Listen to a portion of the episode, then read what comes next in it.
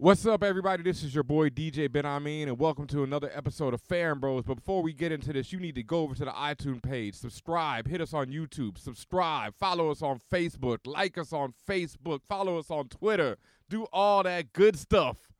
Like us on Facebook. Like us on, On Facebook. Facebook, yeah. All right, let me try one. Let me try one. Let me try. Welcome to the Fan Bros, the show where the bros are fans. Doodle.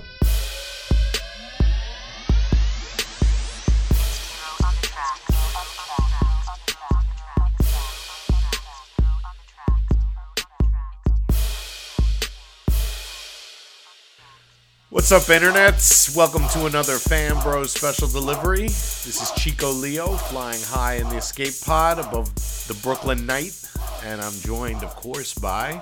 DJ Benhameen, Babyface Chef, Wakanda's favorite DJ in the building tonight. The spaceship, I mean, of course. What's up, Chico? How you doing, sir? I'm doing good. I'm doing good. Had uh, had quite quite the weekend. Uh, there was there was a lot going on. Uh, there, we had a free comic book day, and uh, I believe a uh, major motion picture opened up.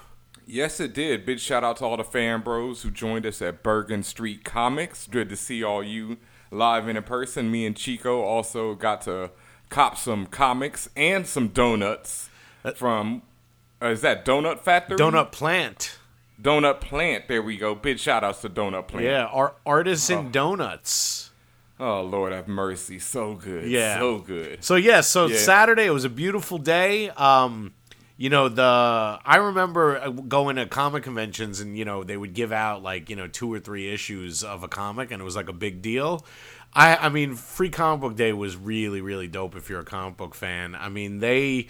They, I mean, I, I feel like almost every title, uh, you know, d- uh, was being uh, was being given away. I mean, where we were by the time we got there, there were more kid stuff. But when I saw from people's halls on Twitter, uh, I mean, there were a lot of dope comics being given out.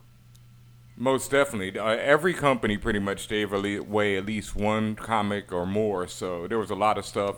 Secret Wars kicked off from Marvel. A lot of good joints. Like I say, big shout out to Bergen Street Comics who laced me up. Chico, you also got something really nice from Bergen. What was that? So in addition to all the free comics, and I got, I mean, I'm talking about like 12, 13, you know, comics, not all, you know, most of which were not kids titles. So I didn't take, you know, I didn't take those, but I got a, a Conan collection of all the Dark Horse uh, Conans all in one nice oversized hardcover. Um, it was really fat uh, in every sense of the word. Um, I mean, I, I think it probably weighed in at like 20 pounds, but, um, it had all all the Dark Horse run of Conan. There was like 51 issues, uh, most of which were written by Kurt Busiek, uh, and and Tim Truman was the other writer. A bunch of different artists. Cary Nord is the main artist, I believe. Cary Nord, and um, I'm, I read three of the issues in there already, and uh, they're really dope. Dope, dope, Yeah. dope. So once again, yeah, big shout out to Bergen Street Comics, everybody who joined us for for free comic book day. Really dope event, like it is every year. I like to see all the kids stuff because it's good to see you know comics getting involved with kids and all the kids in the store reading comics. It was really a dope event. Yeah, I did. I did it. grab one. I got. I grabbed Cleopatra in Space or something like that, it, which was a kids comic. Um, I haven't read it yet, um, but I, I grabbed that, and uh, I grabbed. I guess Doctor Who isn't a kid. I got, grabbed a Doctor Who, but yeah, no. So, free comic day and uh, donuts at Donut Plant. But before that, uh, I believe you saw the big movie of the week. Yeah, you know, Pitch Perfect 2 hasn't hit yet, so I had to check out this other joint that premiered this weekend Avengers Age of Ultron. And I'm not going to spoil anything right away. No spoiler alert needed. I will definitely say you need to check it out for yourself. I loved it overall. It was a very good movie, right up there with the first one. There's been a few, I'd say, divisive moments or character ideas. Some people weren't really feeling Spader as Ultron. I'll say that off the top. Me personally, I definitely thought it was a different take on Ultron than we've seen before. I'll say that. Right. but very ill and interesting take, and I think more people in repeated viewings will like it more. I could be wrong, but we'll see. And how does it stand up next to the Age of Ultron comic book series? I mean, that's like asking how does you know darkness shine up to light? You know, Right. how, how does good shine up to evil? You know, how does life shine up to death? Like that's just not even a question. It's leagues above it to say the least. It's amazing. Uh, I think it's a good ass movie. You know, like I really think the first Avengers is one of the best movies, one of the best comic book movies ever. So it's really tough to compare it to that. But at the same time, I think it does stand on its own. It's a lot of setup for what's coming next too. But I think every Marvel movie is going to face that problem right now because they're always going to be setting up, you know, the next Marvel movie because they want to keep winning. And this is still a win. There's no taking it away from Marvel. Like as the weekend numbers have come in, the money is being made. Overall response is loving it. Like I say, go see it. Go see it on a big screen. Read Illa YC's review on Fan Bros if you want more without spoilers. And I'd say the same thing. Skip the 3D. Definitely skip 3D. See it on a big ass screen though. Yeah, I gotta say, um, so I haven't seen it yet. I've only seen positive but vague reviews like on Twitter, and just shout out to everyone. You know, there are times when your faith in humanity can be, uh, you know, shattered, but it is really dope that, you know, pretty much everyone on Twitter has seen it, it seems like, and no one is giving away any spoilers. And I just, I do think that's dope. I mean, I don't want to sound like a hypocrite because when we were talking about Daredevil, I was saying, yo, you know, but that was like two weeks later. And so I do think there needs to be a grace period. Um, you know, and I feel like for a movie, a week is a good, uh, you know, grace period. Maybe even a little less for a movie like this because people have known about it for so long, and people, you know, some people had tickets like two months ago. But um, yeah, no, I'm psyched to see it. Um, I did end up watching Guardians of the Galaxy again on Friday night, and and uh, that held up really well. So I did have a have my own uh, Marvel movie night. Most definitely. Now, I like I say, run out and see it as soon as possible. We'll definitely be talking about it much more on this week's Fan Bro show because I know Tatiana's seen it, so I got to hear her take on it. Right, Tatiana went with her mom, I believe. Dope. Yeah. Dope. A family dope, affair. dope, yeah. It was. I, I love seeing it on Thursday night because the crowd was crazy, just like in the first one. I can't even talk about the best lines, but I can say the best crowd reaction was Josh. What the fuck? And that's all I can say Right. because, like, but you'll know that moment when you get to it. I promise you that. And this had Great one of those codas Chico. at the end, like after the credits. Yeah, definitely. Not too much in it. More of a setup Right. for what's coming and something that we've already seen, but the crowd screamed with joy, as did I. Right. So, yeah. All right, Chico. It was a lot from the movies, but we got to get into the TV Right. this week. So we are, uh, you know, cruising right along. Uh, we're forty percent of the way through uh, season five of Game of Thrones. Uh, episode four uh, premiered tonight, uh, titled "Sons of the Harpy." Um, which is uh, the uh, militant uh, group in Meereen, the town that or the city that uh, Daenerys is uh, ruling over tenuously. I was also wondering. I was trying to figure out if Sons of the Harpy, the name, uh, if it meant more. Um, harpy can be a negative term for like a you know like a bitchy woman, and I was thinking maybe you know Jaime Lannister could be considered, or no, he's not the son of the Harpy, but no, the um, Tommen who is uh, Cersei's son, could be considered sort of a son of a harpy, but I couldn't figure out anyone else who who met that definition. But what did you think? I thought the episode was what I've been effing waiting for all season, dog. Like, wow. Like, I can't even, you know, we don't want to spoil too much and we don't want to rehash everything. But this is what, like, if you've been listening to Special Delivery, this is what I have been waiting for. And I mean that in every sense of the word. This episode was. Beyond like the fight scenes, Lord. or because there were a couple good good fight scenes, but be I mean, what? How was? Skip I the mean, look, fight I, I thought it was dope, but Skip the fight scenes. so you were waiting for the the Sisters of the Sand or the the, the No, oh, that that I mean, I was waiting for all that, but you know what killed it, dog, was Stannis in this episode. Oh, good. Stannis- Yeah, absolutely. Sta- Stannis. Oh my yeah. God. Yeah, he was really dope. So you're talking about the speech to I his mean- daughter? What thug tears, Yeah. Chico? Thug tears, like oh, Stannis, Yeah, no, I- man, like No, no, Go go, go, because I, I completely agree. Yeah, no, I mean, folks, fan bros out there, Stannis Baratheon delivers a speech to his daughter when she asked him if she's if he's proud of her, if he loves her, and he delivers a speech telling her about when she got the straw on her face. And it is just one of the most humanizing moments we've probably ever seen on Game of Thrones. And it just turned I always trying to F with Stannis, you know, and it's really weird because in like um the eyes of Brienne, you know, Stannis is the devil. Right. But then, you know, in the eyes of his daughter, Stannis is, you know, daddy. And you really see that in this episode. And it really makes you see how the Game of Thrones, it's like, there's no real good or evil here. You know, there's just a, a lot of a real game going on. And it just depends on your perception who is good, who is evil. And in this episode, man, Stannis just earned my vote if he hadn't already. So, wow. And he always had Ned Stark's vote. You know, like Ned Stark was an honorable dude, and Ned Stark supported Stannis, and that's why he got killed. Um, You know, he supported Stannis over Joffrey, as anyone who's you know sane would. Um, but yeah, I I had always, I mean Stannis was always an interesting character, but he was so sort of almost robotic. And I, I completely agree. I, I thought that was an incredible speech. I mean, a lot of Game of Thrones, even though there are great set pieces and crazy action scenes, it's it's often scenes just between two people in a room that are like the changing point, you know, on on uh, you know when when things kick into gear or huge plots change.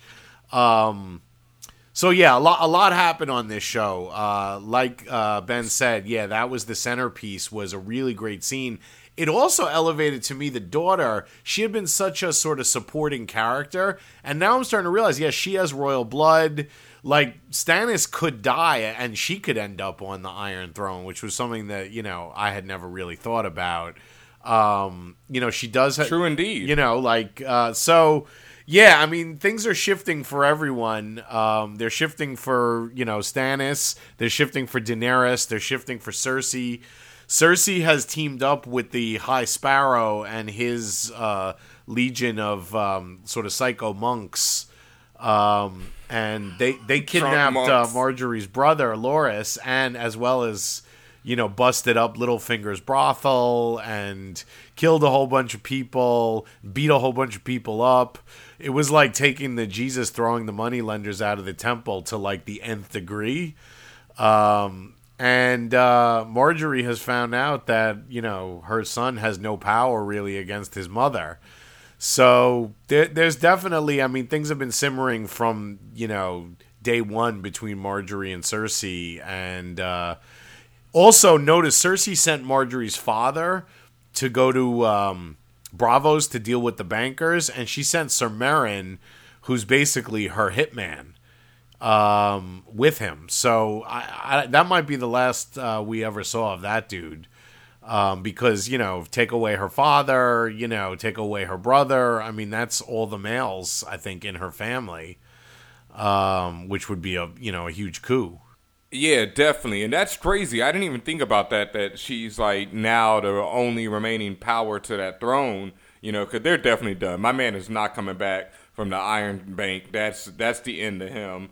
The brother might not make it out of that because Tommen is such a punk. But speaking on what you were saying earlier about how the show moves around, you know, two people in a room, another big moment was Jon Snow and um, the woman in red man, like that was a rough one right there for Mr. Snow. Like he, you know, tough choices in that last line. Yo, Melisandre is a straight up demon. Like I don't, I don't. It's it's really weird because she seems to serve this Lord of Light, and sometimes she seems on, you know, she's on the side of Stannis, who I met with. But man, like yo, she's kind of like, ugh, just evil. You know, how you gonna come with that line to Jon? Like, mm, grimy, man. Yeah, this this show, you know, will never let you forget how grimy it is. And, you know, like we said, there's the two moments of just people in a room in this episode, but also the big things I've been waiting for. The Sisters of the Sand finally appear, looking dope, looking ill. They join their mom, who wants revenge. There was also a great moment, Chico, where the one sister is talking about how she uh, first met Oberyn, and he tells her to choose her mother's tears or choose the spear. And that's a great shout out call back to Lone Wolf and Cub, where the son is told to choose the ball and join your mother in death, or choose the sword and you join me. So dope, you know. Um, shout out to everybody who caught that out there. Yeah, I I mean I had heard about them from the book. So my understanding w- one of them is her daughter and the other two are two other uh, daughters of Oberyn. Yep. But not by her cuz he had many many many lovers cuz as Bronn said all the people from Braavos all they want to do is fucking fight. um, which we saw him doing a lot of last season. Yep. Uh, basically b- both those things and you know he seems to do them both well. Um so yeah, the the door, uh, the the um, Sisters of the Sand were definitely dope, and uh, so there they want to start a war between Braavos and King's Landing uh, because they're they're you know they, that family hates the Lannisters. Um, even before Oberyn getting killed, they uh, blame the Lannisters for the rape and death of Oberyn's sister. So there's no love lost there, and Cersei's daughter is uh, engaged to the uh, to Oberyn's brother, who rules Dorne.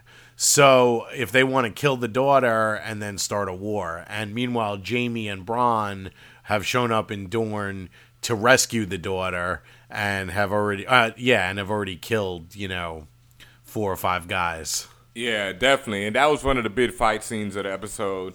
And the Right. other big fight scene that ended the episode and really just set things into full blast swing is uh, Sir Baratheon. Barris- Barristan. Sir Barristan Selmy. Yeah, Sir Barristan Selmy, who was singing perhaps what might be his swan song.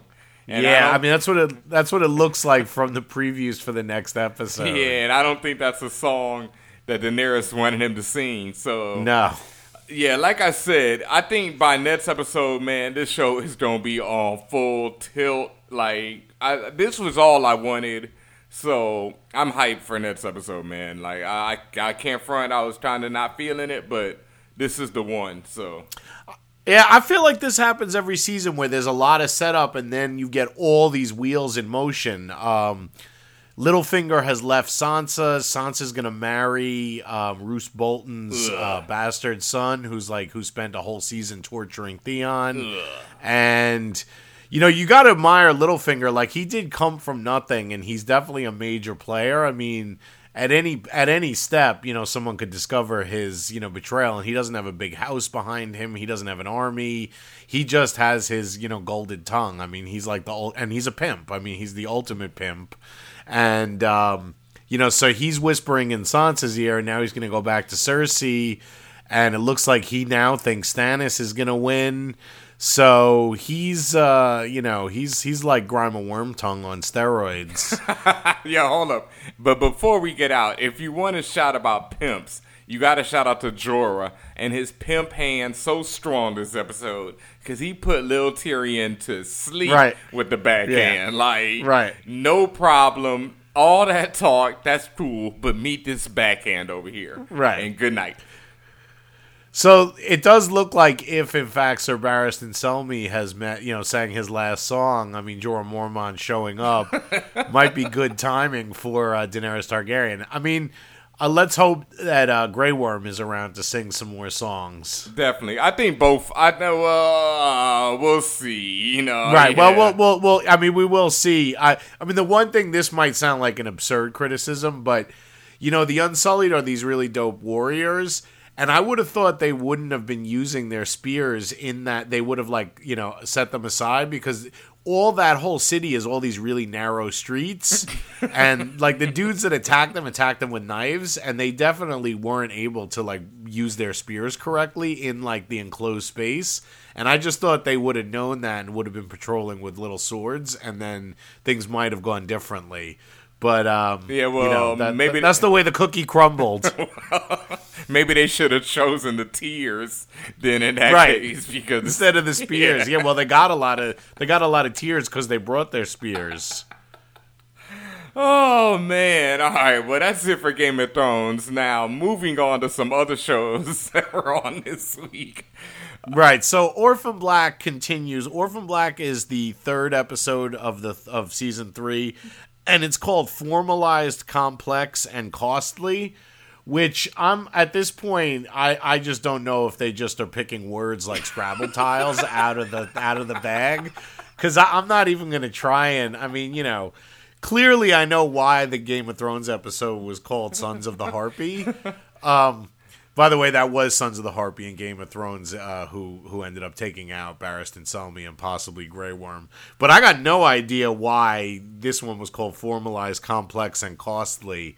Um, there's a lot a lot going on in Orphan Black, and um, I definitely am much more on my you know on my Orphan Black game than I was in episode one. but um, yeah, I mean things are st- all over the place there. Um, All right, mostly in a good way. But um, I still think, I mean, the, the show's strongest thing is is Tatiana Maslany's performances because after that, I mean, it, it it's really you know dense. I mean, you're talking. There's female clones, there's male clones, there's shadowy organizations, multiple shadowy organizations, and um, you know, a lot of action. No, definitely. It's. I mean, I say that again and again. You hit it right on the nail. This is probably the most dense show that I've watched since Lost. Like, there's not. It's very. It's so much going on, and like you said, Tatiana Maslany just murders it every episode. But this episode definitely had, you know, it, it streamlined it a little bit. You got to. There's some big reveals, which I really didn't think come off as like such a big reveal. The real big one for this episode is that the male and the female clones are brother and sister. And I kind of already assumed that, or I thought they came from a married pair, you know, one or the other. Yeah, so I figured they came from a married pair. So it wasn't really like brother and sister was that big of a deal to me. It was more like, uh, okay. But the episode did move along each individual storyline. And, I mean, it's just Tatiana because, you know, when she's Helena and she's sitting there with Paul and she's threatening to kill him and talking about, you know, you already had Rachel and Sarah, you know, why don't you come in up in here and get some of this? And she just feels like a completely different woman than she is when Alison is over there, you know, doing her drug dealing, soap selling business with her husband. It's just incredible work by her every episode. Absolutely. I mean, it, it's definitely, and that's the problem with them introducing the male clones is the dude is strong, is a strong actor, but he just isn't up to her. I mean, you know, you know, we're in, you know, 35 episodes in or something, and it's still amazing to watch her as all the different characters. I mean, I was even looking for a long time at the poster on the subway, which is Helena and Sarah, trying and and they. I mean, you can tell it's the same actress, but there's so many differences in their faces. Like you know, it, it, it's definitely really, really an, an amazing singular singular achievement that goes above and beyond. You know, like even like you know Emmy winning. Um, but yeah, so the the big reveal was that the clones are all brother and sister. They all came from the same background. I guess at some point in the series, the two sets of clones are going to team up and go. You know, I would I would assume, but right now the male clones are definitely working for this strange sort of mother figure. I mean, that's that's the other thing. I mean, they've they've got their mother figure. The female clones have a mother figure and Mrs. S. You know. um there's a lot of parallels. Um, I don't know. They look like they're in another country. They're like in, in the Middle East somewhere. That's what's been bugging me out because I've been trying to figure out how the hell are they flying back from wherever they are to Right. get back to Sarah and them in Canada, right? Because it's something like it looks like the Middle East, but they made that trip pretty quick. right. Another big moment is in this episode is my man Art with his non-changing face, non-changing expression, declares his love for Beth, and also you know through that for Sarah because like you said, Sarah has the same fire in her like Beth. You know, she most resembles Beth to him. And Right. so, you know, Art is basically saying, I still love you. And that's why Chico, answering your question about what is Art doing on his off time, it's being in love with Sarah and ignoring Right. his other cop duties because he's spending all his time trying to, you know, stay close to Sarah. So, Yeah, I mean that that that's the one thing. I mean they they have all these balls in the air and they keep introducing, you know, new characters and then I feel like Art and Felix haven't had as much to do. Most definitely. And also, real quick, got to shout out Art because he there was a lot of great lines in this episode, but Art had one of my favorites of all time, and it involved your boy Felix, and it Yeah. was this is a body, not a bag of weed. But Felix's response was dope. He said if you look the other way it'll go up in smoke just like that. so that's the great thing about them. Like even Right. when they don't have the most character development, Felix is always going to be. Yeah. that's a classic response.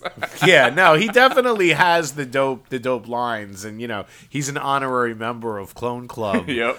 Um, but yeah, no, I mean, I that was the. I mean, I don't know if I really would have bought that art would have seen them, you know, dissolving a body in acid or doing whatever it was they were doing, you know, and still been so uh, so cool with Art it. But, is um, right at this point about to throw on his Superman cape and do whatever it takes to save Sarah. So he's I guess so.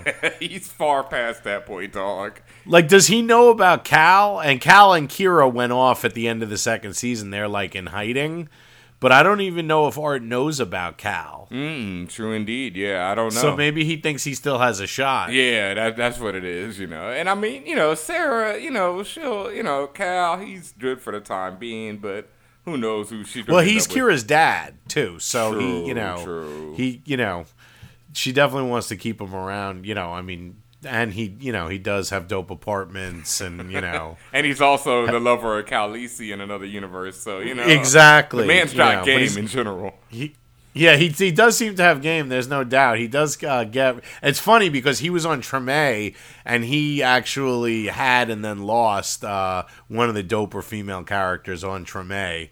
Um, but then he found he found a new lady in a in a Vietnamese fisherwoman. Um, so it all ended up good for him. He stays winning in every universe. He does stay winning. It's true. It's a really good point. That guy's uh, you know batting average for you know dope TV ladies is very high. He's a champ in Fan Bros world. All right, well, I think that's about it for Orphan Black. What else we got this week, Chico? So, all right, we got uh, premiering this week was a show that we covered last season, which was Penny Dreadful, and I just want to say, I know, um, I never found it dreadful. I the first season, you you probably you you from what you said found it pretty dreadful. I know Kimson was really into it. I was somewhat into it first season, um, but then I actually caught um, like four episodes in a row when they were rerunning them last, like either last week or you know in anticipation of the premiere. Maybe it was last weekend. And I gotta say, this more than a lot of shows is a show that works much better in like a binge viewing than in like the week in week out, just checking in for like a chapter. And I, you know, in the all right, so the season the season premiere, the first episode, Penny Dreadful is a show that's set in Victorian London that basically takes, you know, the werewolf, Dracula, Frankenstein, um, Oscar Wilde, not Oscar Wilde, Dorian Gray, uh, which is a character written by Oscar Wilde, um, and all those, and and sets them in Whitechapel, which is where uh, Jack the Ripper had just finished ki- killing a bunch of prostitutes. And it's very, very well shot and looks really good and is really moody, but it's really slow. Um, and it has this like lugubrious air. But somehow, when you're watching it like several episodes in a row, it definitely works better than when you're sort of. It's jarring to check in and out every week in a way that it just isn't with Game of Thrones or Orphan Black or a lot of the other shows. So I would almost say I, I would recommend Penny Dreadful, but almost only in the in the binge watching uh, binge watching category, you know, as opposed to you know week in week out. I think that's a great idea right there, Chico. And for this season, I think that's what I'm gonna have to do because I really cannot deal with this show. I tried once again to. I watched all the first season. I enjoyed it. Like you say, it's beautifully shot. It's well acted. It's well directed. Cinematography, all that's top notch. But it just really moves at such a slow pace, and it really ignores to me what are the best parts of it. Like we took a whole season to see my man actually turn into the werewolf, and that's like, ugh, come on, that's all everybody wants to see. Like, let's be for real. There's no good acting in the world, you know they can save it from having dude knowingly be the werewolf and you wait a whole season for it. So I'm gonna check in and out with this one. We'll see if the fan bros want us to cover it. Like I say, I is the first episode, so I know it's more of a setup. Anything else you want to add to it? Um, you know, I mean, if you like if you like that stuff, I mean, it definitely delivers. I mean, this episode, uh, they got attacked by a trio of witches who were like these naked, bald women. Um, Doctor Frankenstein is in the process of building the Bride of Frankenstein for Frankenstein, and there was definitely like a really creepy, weird necrophilic scene where he was like stroking her body while it was like underwater or in formaldehyde. That was about as creepy as anything I've seen. Um, so it definitely, if you're into that, you know, um, genre of stuff, it definitely does deliver, but it does on like a slightly different pace. Um, so I, you know, I don't know. I mean, it's sort of on the opposite end of something like True Blood. Um, but um, you know, I'm I'm gonna stick with it unless I just decide to wait until you know and and watch the whole thing.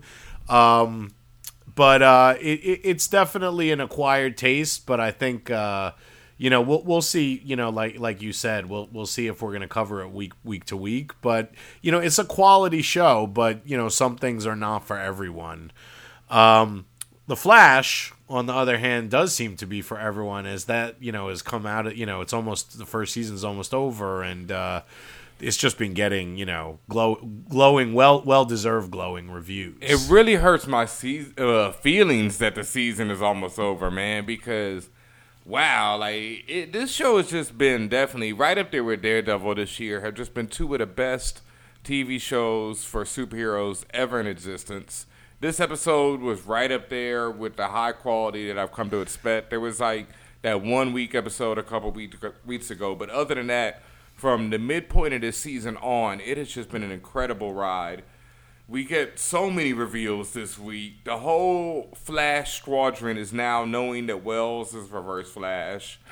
Iris knows, and that he's from the future. Yes, that he's from the future. They've seen the future of the Flash. We got to see Flash in his brighter red costume that everybody complained he should have been in.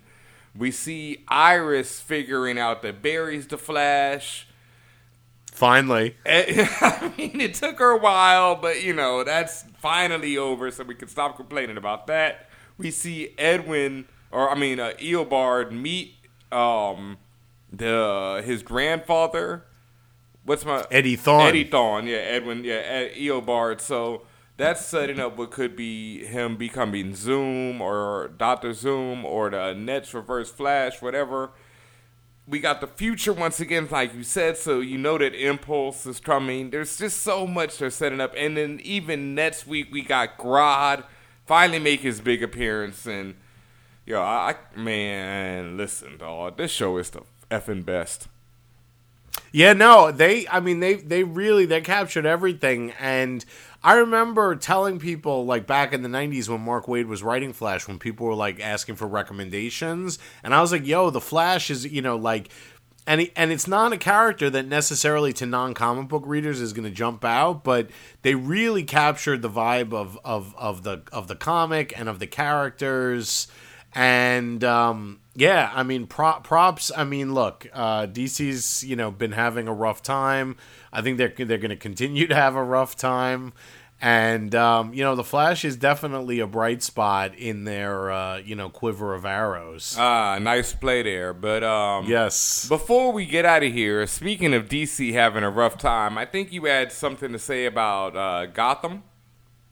Yeah, so Gotham seemed like you know it had rounded a corner, and they they put together like a really some really great storylines, um, a lot of which revolved around um, uh, what you know what what's Fish Mooney, um, and then uh, they just completely shit the bed and. Honestly, at this point, like Gotham has had a lot of chances, and there, there there's a good show in there, But I feel like, yeah, I mean, Gotham doesn't deserve fan bros talking about it the way the way the last couple episodes went. Um, I mean, I know it's coming back, and we're we're definitely I'm going to continue watching it, but yeah, I you know um, Keep it real, Chico. to- Keep it they, real. they need they, they, yeah they need to get their act together at, at at Gotham and you know Fish Mooney not coming back is not the way to do that I will definitely say um so yeah yo I mean for until further notice until they round a corner again I think uh you know Gotham is uh, persona non grata at the fan bros I second that emotion. So, uh, Yeah. anything else before we get out of here, Chico? no I think that's it uh you know live long and prosper Most definitely. Big shout out to everybody. Make sure you check out fanbros.com. Subscribe on SoundCloud. Check us out on Twitter, YouTube. We got some big stuff coming to YouTube. I'm not even going to talk about it, but you'll see it this week. So check that on out. And other than that, peace, uh, God bless, and good night.